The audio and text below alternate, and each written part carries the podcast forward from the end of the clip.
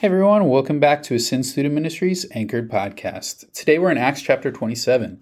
It reads And when it was decided that we should sail for Italy, they delivered Paul and some of the other prisoners to a centurion of the Augustan cohort named Julius, and embarking in a ship of Adramyttium, which was about to sail to the ports along the coast of Asia, we put to sea, accompanied by Aristarchus, a Macedonian from Thessalonica. The next day we put in at Sidon, and Julius treated Paul kindly and gave him leave to go to his friends and be cared for. And putting out to sea from there, we sailed under the lee of Cyprus, because the winds were against us. And when we had sailed across the open sea along the coasts of Cilicia and Pamphylia, we came to Myra and Lycia. There the centurion found a ship of Alexandria sailing for Italy and put us on board. We sailed slowly for a number of days and arrived with difficulty off Cnidus, and the wind did not allow us to go further. We sailed under the lee of Crete off of Salmone. Coasting along with it with difficulty, we came to a place called Fair Havens, which was near the city of Lasea. Since much time had passed, and the voyage was now dangerous because even the fast was already over, Paul advised them, saying, Sirs, I perceive that the voyage will be with injury and much loss, not only of the cargo and the ship, but also of our lives. But the centurion paid more attention to the pilot and the owner of the ship than to what Paul said, and because the harbor was not suitable to spend the winter in, the majority decided to put out from there on the chance that somehow they could reach Phoenix, a harbor of Crete facing both southwest and northwest, and spending the winter there.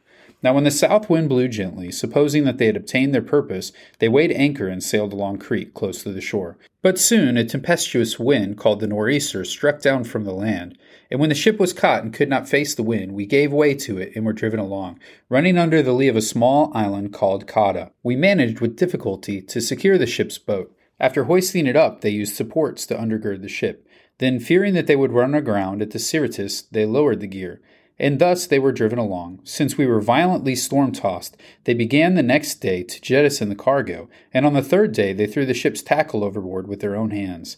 When neither the sun nor the stars appeared for many days, and no small tempest lay upon us, all hope of our being saved was at last abandoned. Since they had been without food for a long time, Paul stood up among the men and said, Men, you should have listened to me, and not have set sail from Crete and incurred this injury and loss.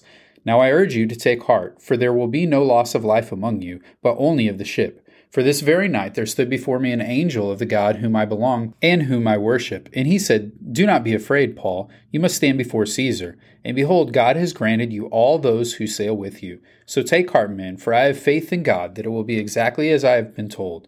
But we must run aground on some island. When the fourteenth night had come, as we were being driven across the Adriatic Sea, about midnight the sailors suspected that they were nearing land. So they took a sounding and found twenty fathoms. A little further on they took a sounding again and found fifteen fathoms. And fearing that we might run on the rocks, they let down four anchors from the stern and prayed for day to come. When as the sailors were seeking to escape from the ship, and had lowered the ship's boat into the sea under pretense of laying out anchors from the bow, Paul said to the centurion and the soldiers, Unless these men stay in the ship, you cannot be saved. Then the soldiers cut away the ropes of the ship's boat and let it go. As day was about to dawn, Paul urged them to take some food, saying, Today is the fourteenth day that you have continued in suspense and without food, having taken nothing. Therefore I urge you to take some food, for it will give you strength. For not a hair is to perish from the head of any of you. And when he had said these things, he took bread, and giving thanks to God in the presence of all, he broke it and began to eat. Then they were all encouraged, and ate some food themselves. We were in all 276 persons in the ship. And when they had eaten enough, they lightened the ship, throwing out the wheat into the sea. Now, when it was day, they did not recognize the land, but they did notice a bay with a beach on it, which they planned, if possible, to run the ship ashore. So they cast off the anchors and left them in the sea, at the same time loosening the ropes that tied the rudders. Then, hoisting the foresail to the wind, they made for the beach. But striking a reef, they ran the vessel aground. The bow stuck and remained immovable, and the stern was being broken by the surf. The soldiers' plan was to kill the prisoners, lest any should swim away and escape. But the centurion, wishing to save Paul, kept them from carrying out their plan. He ordered those who could swim to jump overboard and first make for the land, and the rest on planks or pieces of the ship. And so it was that all were brought safely to land. So, for today's nugget of truth, we're going to focus in here on verse 23. And when we look at Paul's situation in this very descriptive chapter, we're going to see how he resolves some of the issues in his life and then ask the question about how we can act in a similar way. So Paul here is in this ship that's headed for disaster. And as he tries to intervene, it doesn't really go well because people are looking more at the pilot or the captains, the different people who are involved in this nautical thing. And as you understand what's taking place there, you might say, hey, the centurion has a good idea that Paul's probably not a sailor. He's not working through these things. But we see in several places that Paul actually has a good understanding of what's taking place in the nautical world, when it's safe and when it's not safe to be traveling in those things. You might ask, hey, how has that happened? Well, remember, Paul has been traveling for many years going to different places here in these similar regions. And so he's an intelligent man. He has understood what has been good for travel, what has been bad, and he knows some of those things, tries to share them with the crew and the different people that are there, and nobody's really listening to him. But he is very much encouraged that it's going to be okay because of what we see in verse 23. It says, For this very night there stood before me an angel of the God to whom I belong and whom I worship. And he said, Do not be afraid, Paul, you must stand before Caesar. And behold, God has granted you all those who sail with you. So, this, the sixth vision that God sends to Paul that Luke records in Acts, is an encouragement to him that, hey, it's going to be okay. But if we look at what's going on, he still has some things that he has to do to get other people to understand hey, this is what God's plan is. I know this is what's going to happen. You need to trust, you need to follow, you need to walk forward with that. And now I think a lot of us would be like, hey, that's amazing. I wish God would give me a specific vision that would tell me what I'm supposed to do, how I'm supposed to act, how I'm supposed to live. And we might say that there's some people that you know who say, hey, yeah, I get these dreams or I get these visions or things that take place. And they're really just talking about things that are like daydreams or other things that take place, just the normal dream that takes place in the evening. I know I have crazy dreams all the time and I try to put them back together to figure out where pieces came from. But that's not exactly what we're talking about here with Paul. Paul is not using a random vision or a random dream to guide his acts. He had a true revelation of God that was given to him that was explaining to him what he was supposed to do. And so we are stuck with a question of saying, how do we act? How do we live? What do we use that will allow us to understand what God's will is for our life? And so, in the same way, we have a very specific revelation of God given to us in the scriptures, especially here in these scriptures that we've been studying, that tell us how God desires us to live and act. And so, at this point in time in Paul's life, we don't have a clear understanding of what he had in terms of the New Testament scriptures. We know that he would have had access to the Old Testament scriptures, but we're not sure about the uh, continuing revelation that takes place in the New Testament.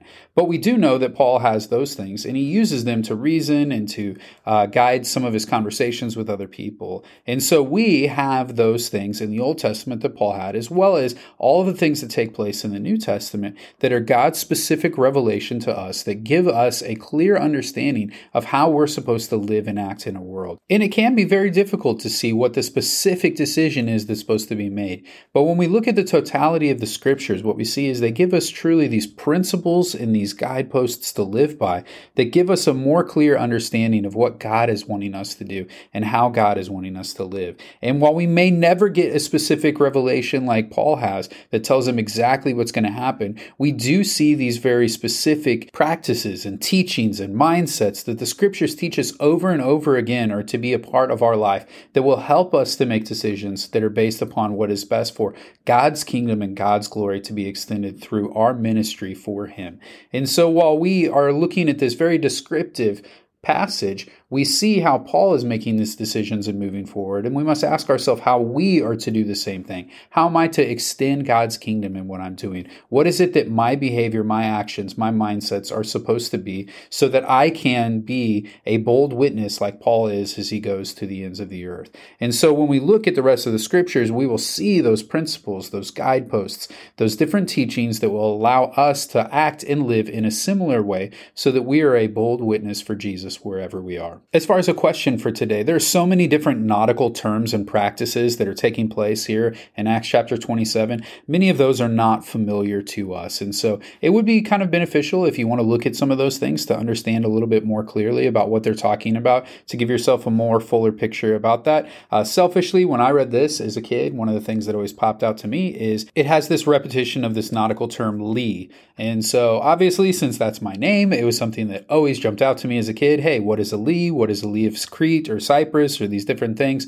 And so that's something that I've looked into before. And so I'll share that with you. A lee is a term in sailing that refers to the side opposite of the wind. And so if the wind is coming at your right side, the lee side is the left side. And so when we're talking here in these nautical terms, eh, the lee of Cyprus, the lee of Crete, these different things, it's the side that's opposite of the wind as they're going through that. And oftentimes there would be two pieces of land. One is the larger thing that they say, and the other one is the lee side or the other side of the shore that's there. And sometimes it could be very difficult for them to pass through that. And they always had to be weary of the other side that's there close to that island as they could run ashore there and that could cause great damage. And so when we look into passages like this that have these very descriptive passages that use specific terms that we're not using, it gives us a great understanding that, hey, Luke has done a lot of research and he's looked into this in great detail. He's giving us a very clear picture of what's taking place. And so by learning those terms and learning to understand them, we have a greater understanding of what he's trying to portray to us.